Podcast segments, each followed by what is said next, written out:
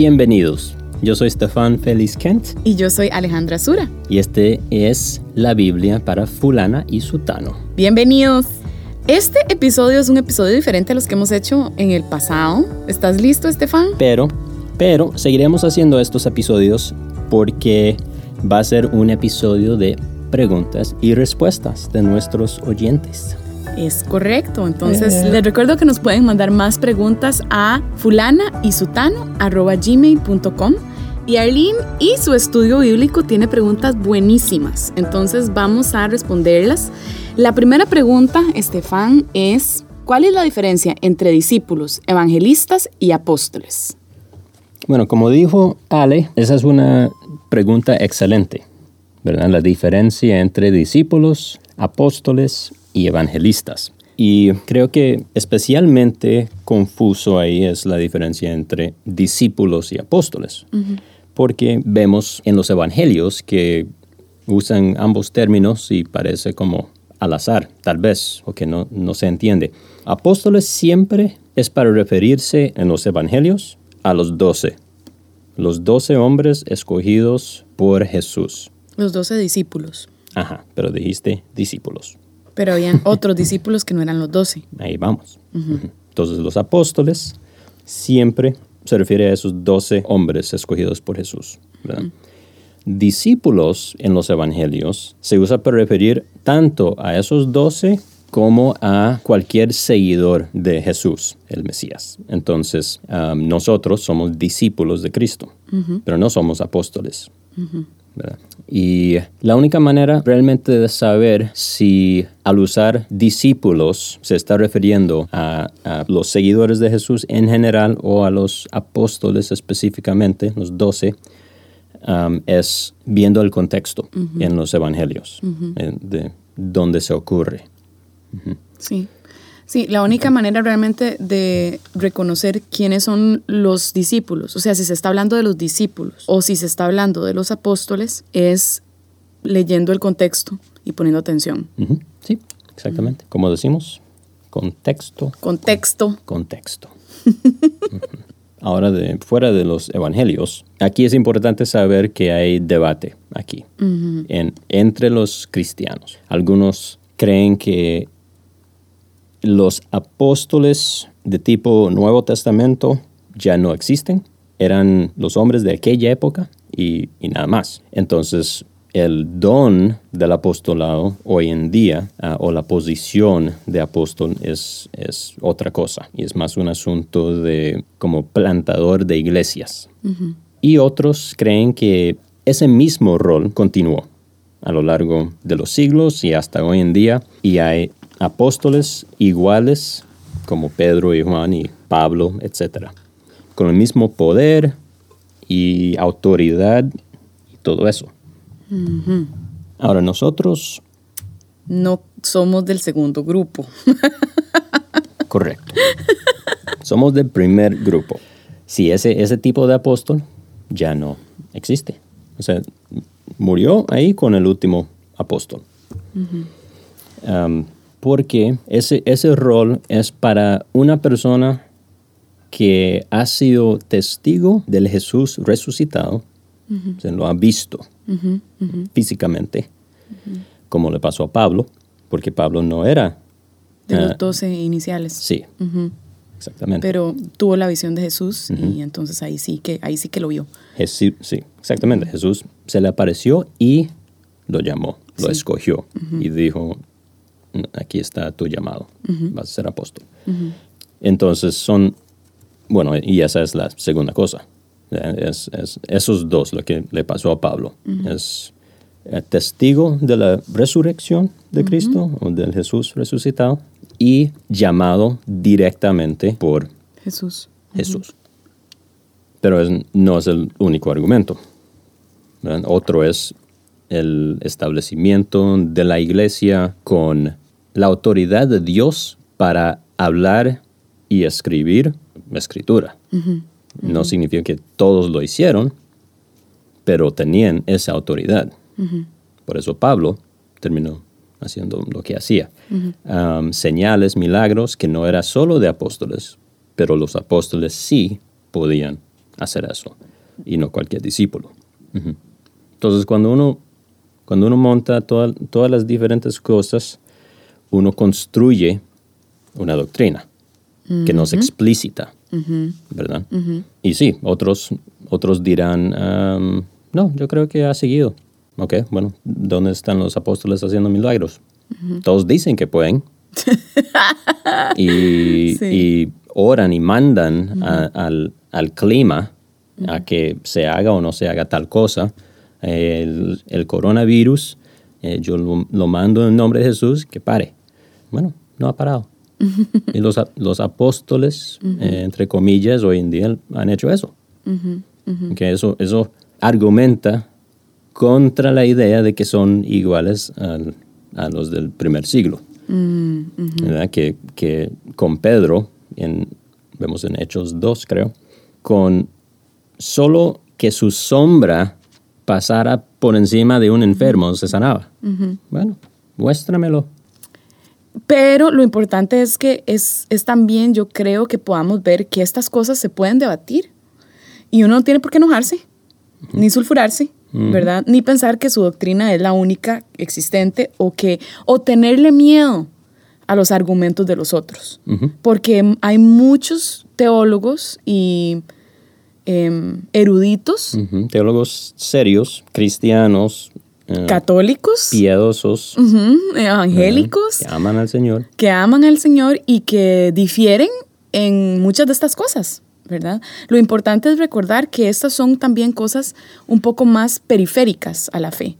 Todos los cristianos, que son cristianos de verdad, están de acuerdo con las cosas básicas de la fe, em, que tienen que ver con Cristo es Dios, Cristo es el Hijo de Dios, nació, eh, nació como hombre, era totalmente hombre, totalmente Dios, resucitó al tercer día, murió por nuestros pecados. O sea, todas esas bas- esa- eso es básico para la doctrina. Ay, perdón. Es básico para la doctrina. Y el resto es, em, sí, es este periférico y son diferentes posiciones que podemos tener. ¿Por qué te parece, Sweetie, que digamos que estaría bien? O sea, no, no, te, no te estresa que todos tengamos diferentes opiniones en estas cosas. O sea, ¿qué pensás de eso? Porque una persona de afuera podría decir como, madre, es que estos cristianos no se ponen de acuerdo en las cosas. O sea, ¿cómo saben qué es qué? Si entre ellos mismos tienen ese montón de opiniones y posturas y denominaciones y toda la cosa. Sí, sí, muy buena pregunta. No me estresa eso por varias razones. Y sí me estresa por una razón. me estresa porque hay demasiada división. No, no tiene que haber tanta división, ¿verdad? Porque ya se, se exageró el asunto y hay, hay personas que se dividen por casi que cualquier cosa. Y realmente lo que es es, es inmadurez a nivel de, de carácter y orgullo. Entonces no, no quieren trabajar con alguien que no piense exactamente igual o no quieren someterse bajo la autoridad de un pastor que tenga una opinión diferente sobre una doctrina periférica. Entonces mejor, bueno, yo me voy y voy a empezar una iglesia al otro lado de la calle, Sí. ¿verdad? Sí, porque ese día yo me voy a otra iglesia, pero igual es, es casi imposible estar de acuerdo con... Ni vos y yo que estamos casados estamos de acuerdo en todo, imagínate. Sí. Di, en una Uno- iglesia donde somos tan diferentes y no tenemos la obligación de quedarnos ahí, como pasa en el matrimonio. Y no solo somos diferentes, sino que somos pecadores y totalmente depravados. O sea, esa doctrina de la depravación total significa que cada esfera, cada faceta del ser humano es afectada por la caída, por el pecado. No hay ninguna faceta del ser humano que, que no haya sido afectada. Entonces, es la mente, la razón, el cuerpo, lo físico, sí, las emociones, todo. Sí. Todo es afectado por la caída. Eso significa que no razonamos ni entendemos perfectamente. Así es. Y no lo vamos a hacer y Dios lo quiso así. Y así es, ¿verdad? Y Él lo sabe. Pero lo que es importante para la salvación, para la vida eterna, sí se entiende. Eso sí. Hay, hay un montón de cosas y, y aquí voy a predicar un toque. Así que disculpen. Esa, esa idea que anda por ahí de que Dios quisiera que, que entendamos su palabra y lo que nos quiere comunicar. Entonces, la palabra, la, Biblia es fácil de entender. Todo el mundo debería entenderlo, porque Dios no hablaría en, de manera complicada para confundirnos. Y eso simplemente no es cierto. Que lo diga el traductor bíblico. Sí. ojalá fuera así, pero, pero no, la Biblia es sumamente complicada entender. Eh, compleja. muchas, sí, compleja. Muchas partes. Yo diría que la mayoría de la Biblia es difícil de entender. Uno, o sea, requiere bastante estudio para realmente entender qué, qué, es lo que está sucediendo y por qué está ahí. Sin embargo, de nuevo, lo, nuclear del Evangelio, del mensaje de la redención que, que tenemos en la Biblia, lo, lo importante para la vida eterna, sí se entiende por cualquier persona con raciocinio. Así es. Y cuando te escucho eso, sospecho que puedes estar pensando, la persona que nos escucha puede estar pensando, de para qué voy a ni siquiera tratar de leer la Biblia si no la voy a entender, si es demasiado difícil y es así de compleja. Y creo que eso, ¿verdad? Es como el extremo. Creo que todos debemos de acercarnos a la Biblia sabiendo que Dios tiene algo para nosotros, que Dios quiere mostrarnos su verdad y que Dios lo puede hacer y lo va a hacer porque tenemos el Espíritu Santo y Él nos muestra su verdad. Pero al mismo tiempo, no es como soplar y hacer botellas, ¿verdad? O sea, es, eh, tenemos de llegar listos para recibir del Señor, sabiendo que Dios es fiel y al mismo tiempo reconociendo nuestra propia responsabilidad de tratar en la medida de lo posible, con los recursos que tengo, con el tiempo que puedo dedicar, con el esfuerzo que puedo hacer, para entender, observar y interpretar la palabra de Dios de la manera más, de, la, de, la, mejor manera posible. Y eso empieza desde aprendiendo, por ejemplo, método inductivo, ¿verdad? Que es cómo estudiar la Biblia, cómo marcarla, cosas de ese tipo que es muy sencillo y cualquier persona lo puede hacer, hasta leer comentarios, comprarse uno o dos buenos comentarios o usar concordancia para ver qué dice la Biblia sobre un versículo en diferentes partes y entenderlo. Y por sobre todo, yo creo que es la responsabilidad que tenemos de entrar a la Biblia y dejar que la Biblia nos hable a nosotros, en vez de nosotros llegar con nuestras presuposiciones y asumir que lo que yo estoy leyendo ya lo sé. O sea, saber escuchar al Señor eh, a través de las palabras de la Biblia. Eh, y no hacer lo que llaman los teólogos eisegesis, la exégesis es llegar a la Biblia y empezar a leerla, pero leerla con mis preferencias. Y entonces cuando dice, vende, le dice Jesús al joven rico, deshazte de todas tus posesiones, decir, no, es, y sígueme, exacto. Ah, no, no, eso era para el joven rico, pero eso no era para mí. Entonces voy a seguir leyendo porque eso no era para mí. ¿Será? ¿Será que no era para vos? No, es, no estoy diciendo que es para todo el mundo, porque Jesús no le dijo eso a todo el mundo, pero quizás vos sos una persona a la cual Jesús esté llamando a eso. Entonces llevarlo a oración y decir, Señor, ¿seré yo de esas personas o no? Y permitir que Él te guíe con su espíritu. E, es decir, hay, hay, una, hay una confianza en el poder del Espíritu Santo en nosotros. Y también hay un reconocimiento y una humildad de decir, yo no lo sé todo, realmente hay mucho que aprender. Hay gente que ha estudiado la Biblia toda su vida y apenas entiende, ¿verdad? Muchas cosas. Eh, y hay eruditos y personas que han escrito miles y miles y miles y miles de comentarios y de diferentes interpretaciones de diferentes cosas. ¿Por qué? Porque es complejo. Eso es. También mi predicación, ¿qué te parece? Entonces, ¿cuál es la diferencia entre los apóstoles, los evangelistas y los discípulos? En los evangelios, los apóstoles siempre se refiere a los doce hombres escogidos por Jesús para que fueran sus discípulos. O sea, esos doce originales, esos son los apóstoles y solo ellos en los evangelios. Ya después, en, el resto del Nuevo Testamento, vemos que se añaden al número de los apóstoles, pero hay características o requisitos muy específicos para que uno sea apóstol, no es cualquiera. Y dos requisitos son haber visto al Jesús, al Cristo resucitado, como le pasó a Pablo cuando Jesús ah, se le aparece en el camino a Damasco.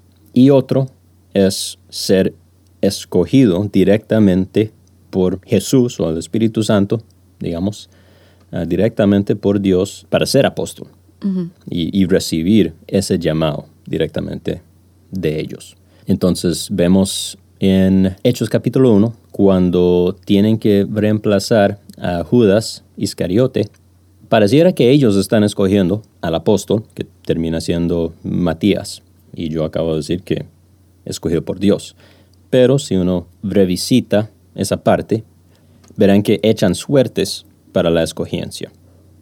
Primero, los apóstoles ven quiénes entre los discípulos cumplen con los requisitos para ser apóstol. Y cuando ya tienen ese número, salen dos personas, entonces echen, eh, echan suertes. Y Dios escoge al que quiere. Ahora, discípulos, en los evangelios es confuso. Y la única manera de saber es con el contexto, ¿verdad? Contexto. Contexto. Contexto. Entonces uno tiene que leer con cuidado para ver a, qué se refiere el autor con discípulos. a veces discípulos se refiere a los doce apóstoles y otras veces se refiere a 200. sí, a cualquier seguidor de Cristo, como nosotros. Nosotros somos discípulos de Cristo. E igual en el resto del Nuevo Testamento también. Menos, es un poco menos confuso en el resto del Nuevo Testamento, porque típicamente si se está hablando de un apóstol, se dice apóstol, típicamente, pero no siempre. Ah, entonces, sí, esa es la diferencia entre apóstol y discípulo. Un apóstol es necesariamente una persona que ha recibido ese, ese cargo por Dios directamente y es testigo del Cristo resucitado y un discípulo puede ser uno de los apóstoles, pero puede ser cualquier creyente, cualquier seguidor de Jesús. Evangelistas ahora, y voy a leer Efesios 4:11 y después Ale va a leer varios pasajes de Hechos. Efesios 4:11 dice, y él dio a algunos apóstoles, a otros profetas, a otros evangelistas, a otros pastores y maestros, a fin de capacitar a los santos para la obra del ministerio, para la edificación del cuerpo de Cristo. Y está hablando de los dones que Jesús al ascender dio a la iglesia. Iglesia con I mayúscula, o sea, iglesia universal. dio a la iglesia estos oficios, el oficio de apóstol, oficio de profeta, oficio, oficio de evangelista. Y diferencia entre apóstol y evangelista creo que es el, apóstol tiene una autoridad muy, muy grande de Dios y específico. Su, rol, el apóstol del Nuevo Testamento, que creemos que ya no hay, porque eran ellos solamente, tenían la autoridad y el cargo de comenzar la iglesia, porque no, no había cristianos en ningún lado. La iglesia no existía, entonces tenían que ir y con la autoridad de Dios establecer iglesias y poner orden. O sea, decir cómo funcionan las cosas, hablando de nuevo de parte de Dios. Con la autoridad de, de Dios, de la revelación. Exactamente. Y yo repito eso porque es muy importante, porque eso distingue a los apóstoles de cualquier otro. Entonces, no solo plantan iglesias, sino... Y evangelizan. Sí, ellos evangelizan, plantan iglesias um, y hablan la palabra de Dios así como mm, profetas. esa autoridad, exacto. Sí, los, las escrituras vienen de apóstoles o discípulos de apóstoles escribiendo ah, con esa autoridad. Incluso vemos en Efesios a Pablo hablando de apóstoles y profetas, la revelación de los apóstoles y los profetas. Pedro también en segunda de Pedro dice los apóstoles y los profetas, equiparando a los la revelación de los apóstoles, especialmente segunda de Pedro habla mucho de eso, ¿verdad? De cómo básicamente la revelación de los apóstoles es como la de los profetas y tiene la misma autoridad. Entonces lo detalla tan bien que es difícil ahora pensar que hay apóstoles también, porque ¿cómo, cómo vamos a equiparar la palabra de un pastor ahora que dice que es apóstol con la palabra de Dios? ¿verdad? O sea, lo cual tendría que hacerlo si se llama apóstol, porque Pedro dice que la palabra de los apóstoles es igual a la de los profetas. Ujú. Sí. Entonces, si uno afirma ser apóstol del tipo de la Biblia, del, Bíblico, del sí. Nuevo Testamento, del, del primer siglo, entonces tiene que poder, bueno, tiene que haber visto a Cristo resucitado, tiene que haber sido escogido directamente por Dios y tiene que poder demostrar su autoridad ah, Haciendo milagros. como, his- como hicieron esos apóstoles. Y su implica que su palabra es palabra de Dios. sí. Está, está heavy. Eso. Milagros, todo, todo eso. Y los evangelistas creo que son los que han sido dotados por el Señor para predicar el Evangelio con una eficacia especial, ¿verdad? Porque no podemos decir que ellos son los que tienen el llamado de evangelizar. No. Todos los creyentes tienen el llamado para compartir el Evangelio. Exactamente. Pero un evangelista creo que es eficaz de una manera distinta. Y te referís a eficaz a que le es muy fácil, como me pasa a mí, por ejemplo, que yo siempre he considerado que tengo el don del, de evang- del evangelismo.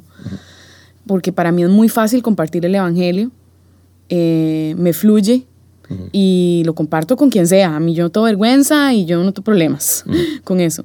Cuando me dan la oportunidad, yo comparto. Y aunque no me den la oportunidad, yo busco la oportunidad y siempre, de alguna manera, sigilosamente le puedo entrar y recibo siempre muy buenas, muy buena respuesta de los demás. O sea, no es como que qué necia pare, pero no necesariamente se convierten. ¿verdad? Entonces no es eficaz en ese sentido, de que tengo convertidos, ¿verdad? Un montón. Algunos sí, pero digamos, mucha gente no. Entonces, ¿a qué te referís con eficacia? Conversión. Ah, ok, entonces no tengo el don de evangelismo yo. Tal vez. Pero, pero estamos hablando de evangelistas aquí como oficio de lo que esto está hablando. Ahora, hoy en día, el don de evangelismo, ¿cómo lo definiríamos? Si no igual, muy parecido. Entonces, si, uno, si a uno le es fácil compartir el evangelio, pero no hay resultado, entonces yo por lo menos me preguntaría si realmente tengo el don de evangelismo porque hay muchas personas que les es fácil hablar, especialmente si están apasionados por algo. Pero si no hay resultado, ¿verdad? Entonces, bueno, ¿es efectivo o no? O sea que yo creo que tal vez yo no. Qué triste. Yo siempre he dicho que tengo ese don. Yo también. No, no, fijo no. No, lo he, vi- lo he dicho de ti. Ah. Sí, sí, es cierto. Pero veamos un ejemplo. Aquí Billy un- Graham, digamos. Sí. Billy Graham sería como un evangelista, un don de evangelismo. Y, y un, un ejemplo que vamos a ver aquí, leyendo Hechos. Ajá. Hechos 6, del 5 al 6. Esta propuesta agradó a toda la asamblea. Escogieron a Esteban, hombre lleno de fe y del Espíritu Santo, y a Felipe, a Prócoro, a Nicanor, a Timón, a Pármenas y a Nicolás, un prosélito de Antioquía. Los presentaron a los apóstoles, quienes oraron y les impusieron las manos. Ok, entonces de ahí vamos a enfocarnos en Felipe, que se menciona, y también que dice que no es apóstol. Entonces, siguiente pasaje. Eh, Hechos 8, versículo 5. Felipe bajó a una ciudad de Samaria y les anunciaba al Mesías. Al oír a Felipe y a ver las señales milagrosas que él realizaba, mucha gente se reunía y todos prestaban atención a su mensaje. De muchos endemoniados los espíritus malignos salían dando alaridos. Ok. Entonces, ese mismo Felipe, después de la muerte de Esteban, el primer mártir de la iglesia, todos, menos los apóstoles, son esparcidos y Felipe, el, uno de los siete escogidos, en capítulo 6, vemos aquí que Felipe va a Samaria y empieza a predicar.